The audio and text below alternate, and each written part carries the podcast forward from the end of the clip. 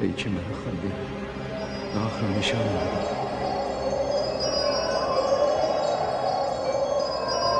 و عشق مرکب حرکت است نه مقصد حرکت.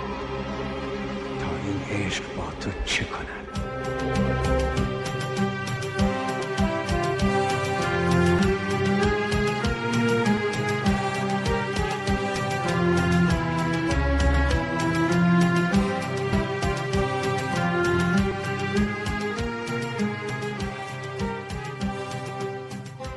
سلام.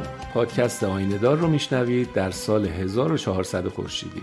اگر دغدغه وطن دارید اگر بزرگترین آرزوتون صلح و برابری و وحدت بین همه مردم دنیاست اگر عاشق آدم های اثرگذارین و دوست دارین بشناسیدشون این پادکست رو دنبال کنید.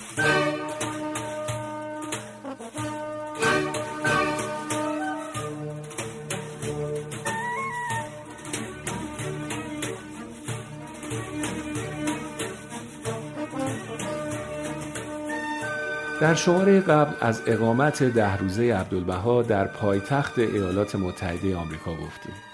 از دیدارهای جالب و خصوصیش با آقای رئیس جمهور، مخترع تلفن و کاشف قطب شمال تا دیدارهای عمومی و مردمی و چند هزار نفره با رنگین پوست ها و فعالین حقوق زنان و کودکان تا اینکه در روز هشتم اردیبهشت ماه از واشنگتن راهی شیکاگو شد. شیکاگو سومین شهر پرجمعیت آمریکا بود و تا اون موقع به یه دلیل خاص برای بهایی اهمیت ویژه داشت. که البته از این سفر به بعد دلیل دومی هم به اون اضافه شد که در ادامه میگم براتون. دلیل اول این بود که شیکاگو اولین جایی بود در دنیا که دیانت بهایی رو به رسمیت شناخته بود.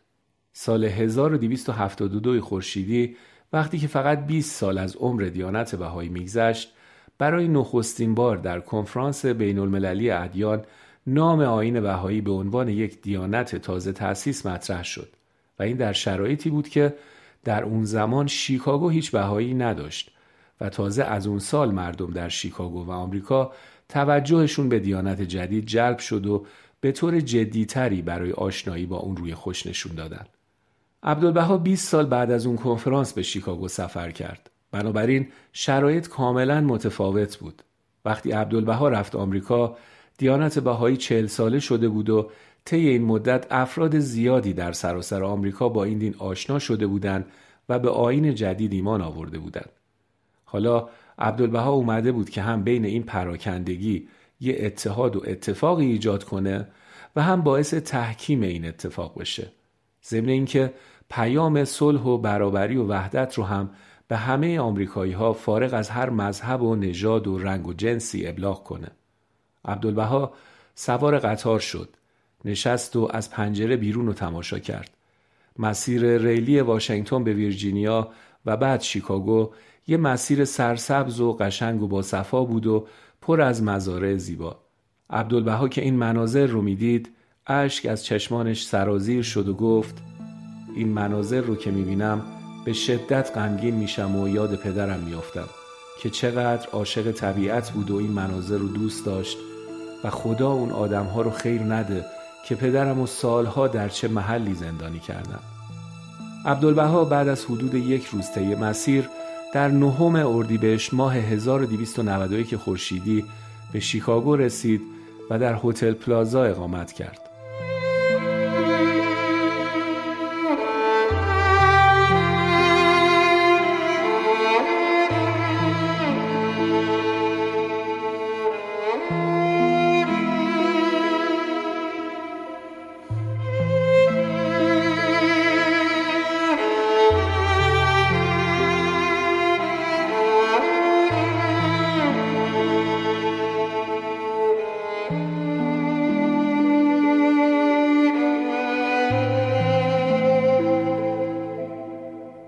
فردای رسیدنش به شیکاگو برنامه عبدالبها با دیدار اصحاب جراید و ای از بهایان شیکاگو شروع شد و عصرش برای یکی از بزرگترین سخنرانیهاش به هال هاوس رفت که سه هزار نفر سراپا گوش آماده شنیدن صحبتهای عبدالبها شده بودند. اون روز جمعیت زیادی از سیاه پوستان و سپید پوستان در نهایت آرامش اما کنجکاوانه کنار هم جمع شده بودند برای شنیدن. یادمون باشه این در شرایطیه که هنوز تبعیض نژادی در آمریکا به شدت جریان داشت و حقوق شهروندی سیاهان آمریکا هنوز به درستی رعایت نمی‌شد. سخنرانی عبدالبها اون روز درباره وحدت عالم انسانی بود. درباره برابری انسانها فارغ از رنگ پوست و دین و مسلک و مرامشون.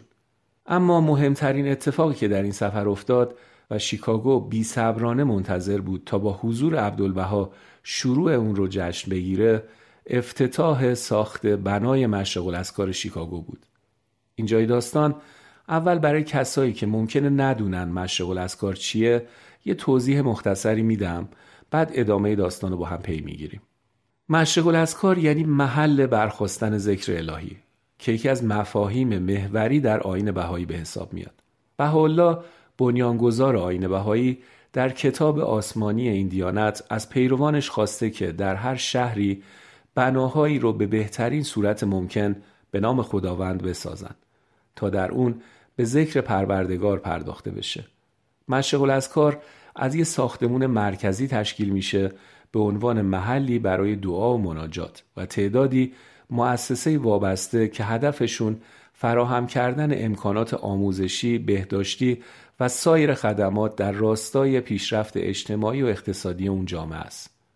به همین خاطر بناهای مشرق الاسکار هر جای دنیا که باشن تنها فقط مخصوص بهایی نیست بلکه همه ادیان بدون هیچ محدودیتی می‌تونن برای دعا و نیایش و خدمت به جامعهشون در اونجا حضور فعالانه داشته باشن و این به نوعی تبلور همون وحدت عالم انسانی و وحدت اساس ادیانی هست که جزو تعالیم اصلی و اساسی آین بهاییه.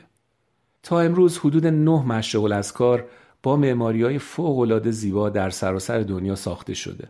اولی در اشقاباد روسیه یعنی همین پایتخت ترکمنستان امروزی بنا شد که البته 20 سال بعد از ساخت و فعالیتش در سال 1317 خورشیدی توسط دولت کمونیستی شوروی مصادره شد و بعدها در زلزله آسیب شدیدی دید و مقامات شوروی دستور تخریبش رو دادن. دومی در همین شیکاگو ساخته شد که الان داستانش رو براتون میگم و بعدیا به ترتیب در اوگاندا، استرالیا، آلمان، پاناما، ساموا، هندوستان و شیلی ساخته شدند. حالا با این توضیحات برگردیم سر روایت اصلی خودمون. عبدالبها صبح روز 11 اردیبهشت ماه سال 1291 خورشیدی به همراه عده‌ای از بهایان آمریکا و برخی از مسئولین شهر شیکاگو برای مراسم به اصطلاح کلنگزنی و شروع ساخت بنای مشرق الاسکار به زمینی رفت که بهایان آمریکا برای ساخت مشرق الاسکار خریده بودند. این زمین در منطقه ویلمت در نزدیکی دریاچه میشیگان بود. عبدالبها با حضور در اونجا اول یه صحبتی کرد درباره جایگاه مشرق الاسکار در دیانت بهایی و یه اشاره کرد به مشرق الاسکار اشقابات که اون موقع هنوز پابرجا بود. بعدم از ثمراتی گفت که ساخت مشرق الاسکار شیکاگو در آینده می‌تونست داشته باشه و بعد رفت به سمت محلی که حفر و آماده شده بود تا سنگ بنای مشرق الاسکار شیکاگو در اونجا گذاشته بشه. عبدالبها سنگ سفید و زیبایی رو از میان سنگ ها برداشت و در محل مقرر گذاشت.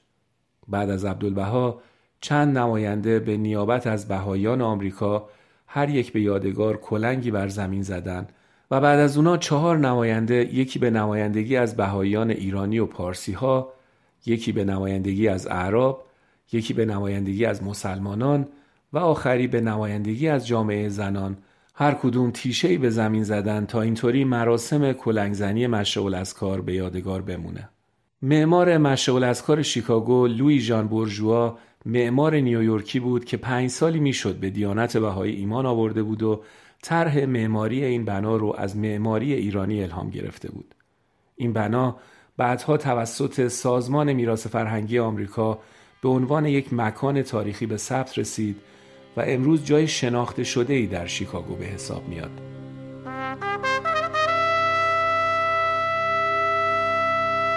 سنگ بنای اولیه مشغول از کار شیکاگو که به دست عبدالبها گذاشته شد حکایت عجیبی داره وقتی قرار شد مجرق کار شیکاگو ساخته بشه طبق رویه معمول بهایی در ساخت مشارق الاسکار این بار هم همه بهایی از سراسر دنیا کمک های مالی خودشون رو برای خرید زمین و ساخت بنا به امریکا میفرستادن. در این بین یکی از بهایای قدیم ایرانی به نام حسین مظلوم که چند سالی می‌شد با سختی زیاد در شیکاگو زندگی می کرد و وضع مالی خوبی نداشت با شنیدن این خبر دوست داشت که اونم در این راه مشارکتی داشته باشه. ولی حسین مظلوم هیچ پولی نداشت و امکان کمک مالی هر چند کوچیک هم براش مهیا نبود. روزها و شبها در فکر این بود که چه کمکی از دستش برمیاد که برای ساخت مشرق الاسکار انجام بده. آخر فکری به ذهنش رسید و با کمک خانم نتی بیتن یک قطع سنگ محکم سفید تهیه کردن و اون سنگ و از راه خیلی دور تا زمین مشرق الاسکار با پای پیاده آوردن و کنار بقیه سنگ هایی که برای ساخت مشرق الاسکار خریداری شده بود گذاشتن. بالاخره روز موعود رسید و عبدالبها برای گذاشتن سنگ بنای مشرق الاسکار به زمین خریداری شده رفت. و در میان حیرت و تعجب همگان بدون اینکه حتی داستان خرید این تکه سنگ سفید رو بدونه از بین آن همه سنگی که اونجا بود سنگ حسین مظلوم را برداشت و به عنوان سنگ بنای مشروع الاسکار شیکاگو در جای تعیین شده قرار داد. حسین مظلوم و خانم بیتن حتی به خواب خودشون هم نمی‌دیدن و تصور نمی‌کردن که سنگی را که با خلوص نیتشون و در نهایت نداری تهیه کرده بودند توسط عبدالبها به عنوان سنگ بنای مشروق الاسکار شیکاگو انتخاب بشه. هر که دو پیمان زد همراه مستان عشق سر نکشد تا ابد. از سر پیمان عشق از سر پیمان عشق. هر که دو پیمان زد همراه مستان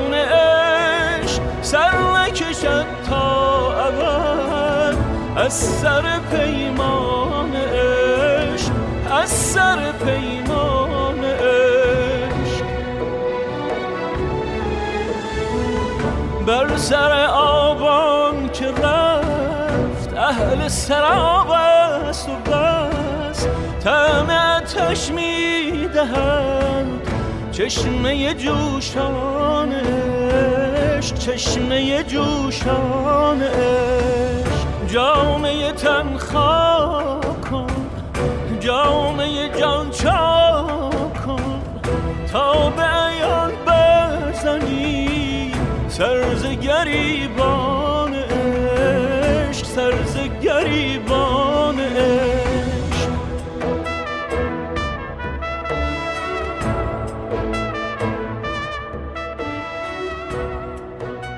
خب هفت روز گذشت. هفت روز خاص و پرسمر و سفر شیکاگو هم به پایان رسید. دیگه وقت حرکت بود به سمت کلیولند. از اینجا به بعد سفر عبدالبها به آمریکا رو خیلی تیتروار و خلاصه براتون میگم. چون راستش انقدر ملاقات ها و سخنرانی ها و شهرها زیادن که اگه قرار باشه ریز و با جزئیات روایت کنم به ده ها شماره نیازه که در موردش حرف بزنیم. پس من تیتروار اشاره می‌کنم و مطالعه و تحقیق بیشتر رو میسپارم به خود شما دوستان و شنونده های عزیز این پادکست. عبدالبها در سفر هشت ماهش به امریکا به چهل شهر این کشور سفر کرد و مجموعاً 373 سخنرانی عمومی داشت که حدود 93 هزار نفر از مردم با ادیان و باورهای مختلف، نژادها و رنگهای متفاوت، زن و مرد پای صحبتاش نشستن و از پیامی که براشون آورده بود استقبال کردند.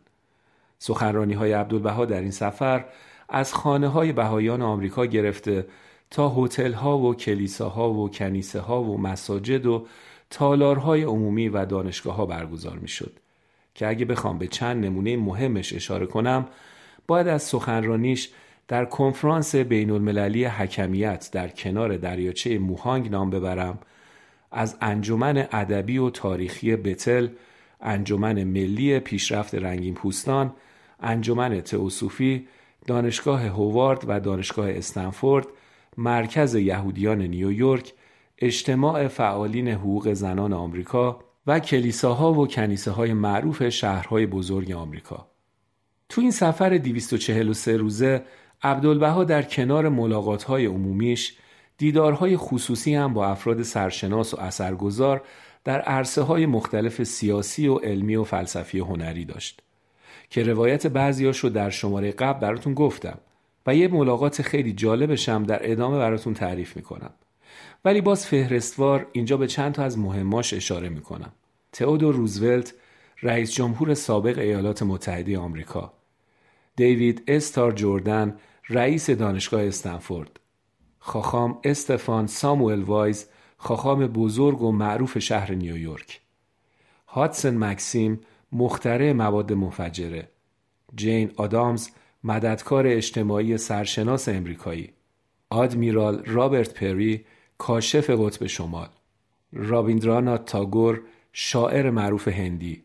هربرت پوتنام رئیس کتابخانه کنگره ملی آمریکا.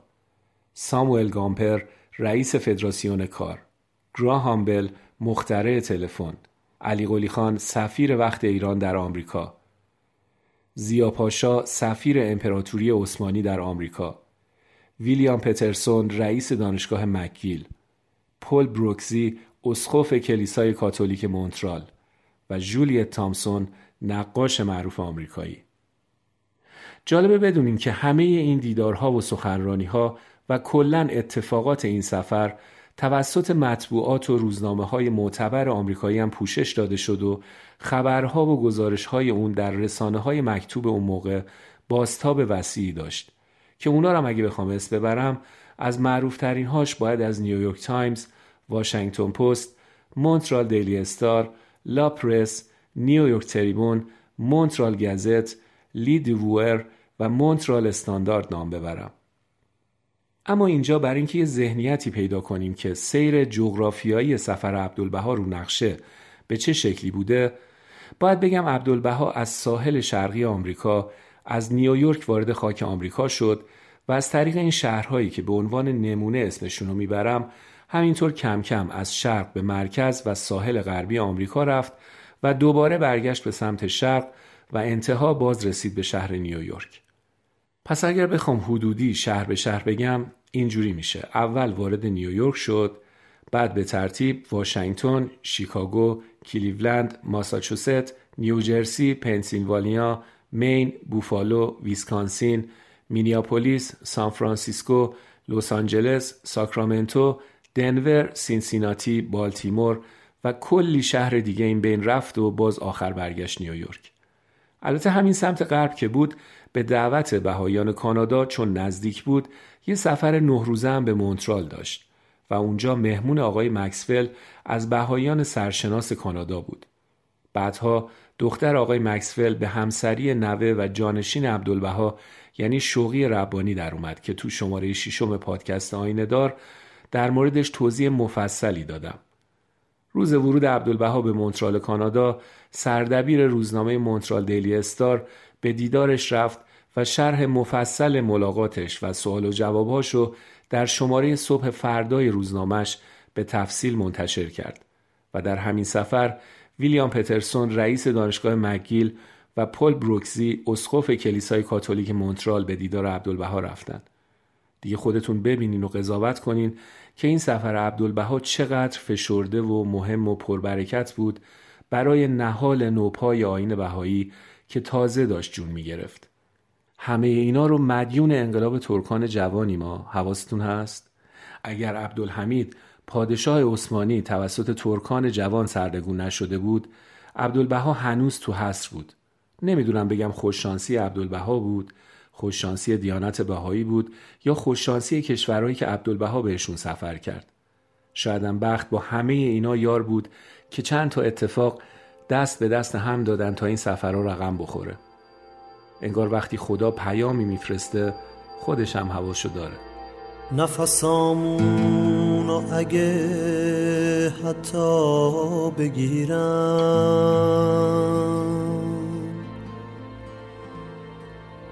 اگه حتی صد هزار از ما بمیرن بازم آواز می‌خونیم با هم دیگه. شعر پرواز می‌خونیم با هم دیگه. دیگه این نغمه فراموش نمیشه. شعله عشق بهار هیچ جوری خاموش نمیشه. سبحانك یا یا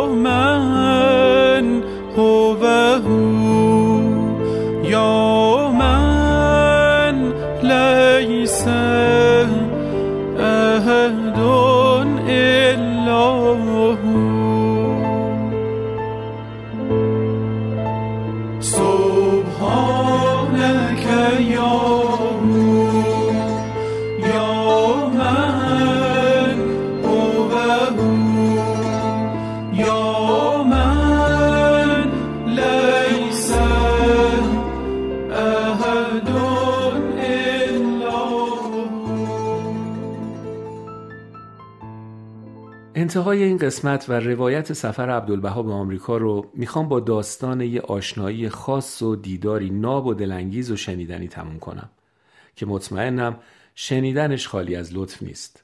این داستان مربوط به زمانی میشه که دیگه روزای پایانی سفر عبدالبهاست و همونطور که گفتم عبدالبها به نیویورک برگشته و داره خودش رو آماده می‌کنه برای برگشتن. در این مقطع یه شاعر، نویسنده، فیلسوف و نقاش معروف لبنانی به دیدار عبدالبها میره. نویسنده کتابهایی مثل پیامبر، من دیوانه نیستم، پسر انسان و پیامبر و دیوانه که خیلی از ایرانی ها و همینطور جهان عرب کتاباشو دوست دارن و تو خیلی از کتابخونه های ما ایرانی ها کتاباش موجوده.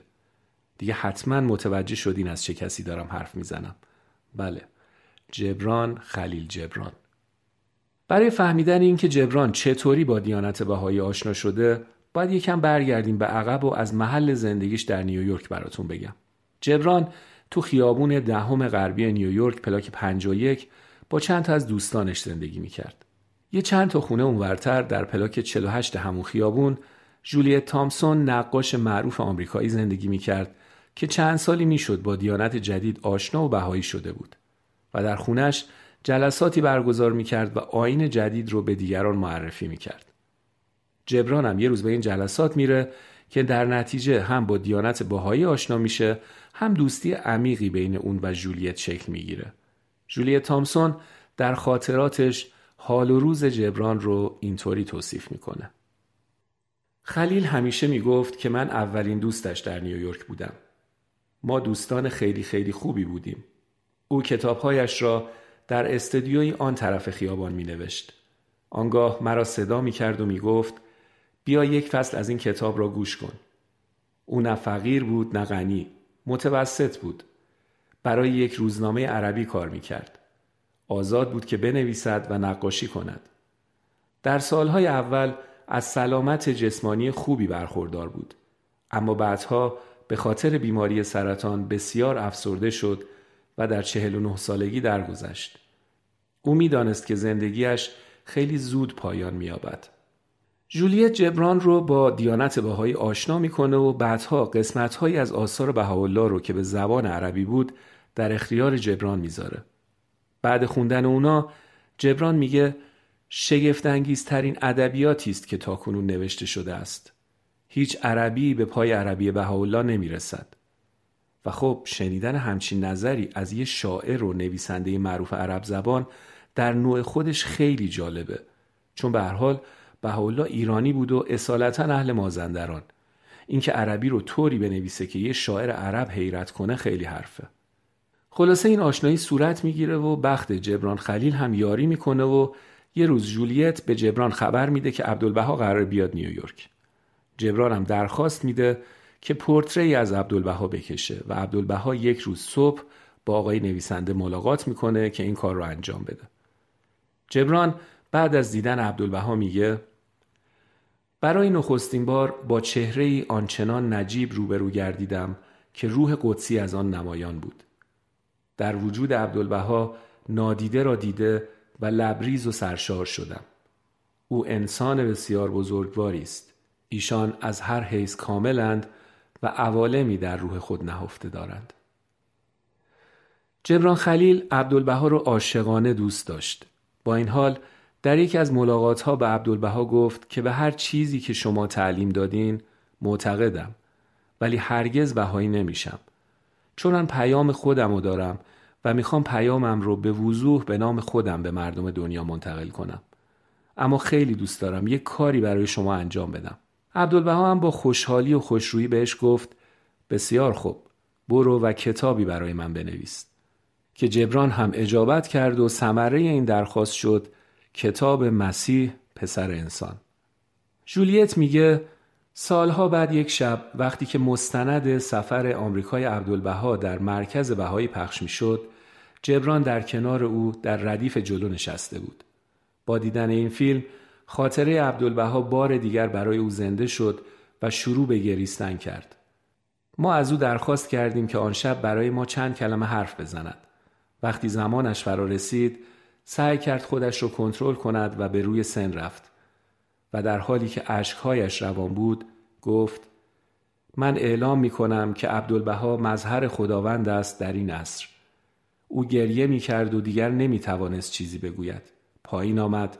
کنار من نشست گریست و گریست و گریست آن فیلم او را به گذشته بازگردانده بود او دستان مرا گرفت و گفت تو در جدیدی را به روی من گشوده ای و سپس سالن را ترک کرد.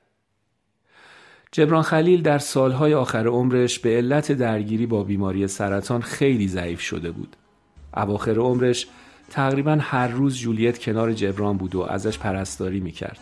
یه روز به جولیت گفت که می‌خواد یک کتاب دیگه بنویسه که موضوع شخصیت عبدالبها و سخنرانی های معاصرش هست که متاسفانه عجل مهلتش نداد و از دنیا رفت و در شهر بستون به خاک سپرده شد.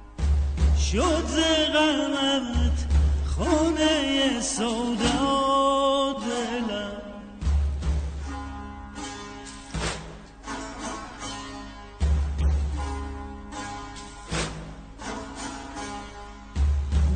طلبت در طلبت رفت به هر جا.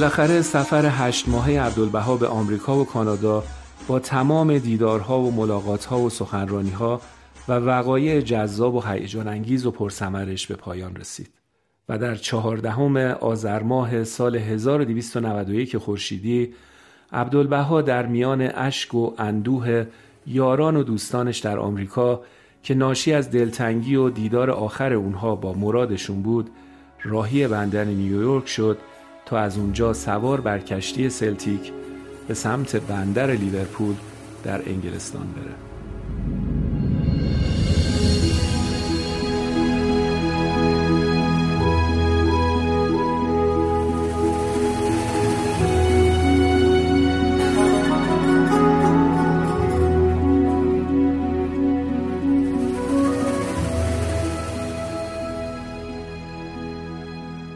قسمت نهم پادکست آینهدار هم به پایان رسید.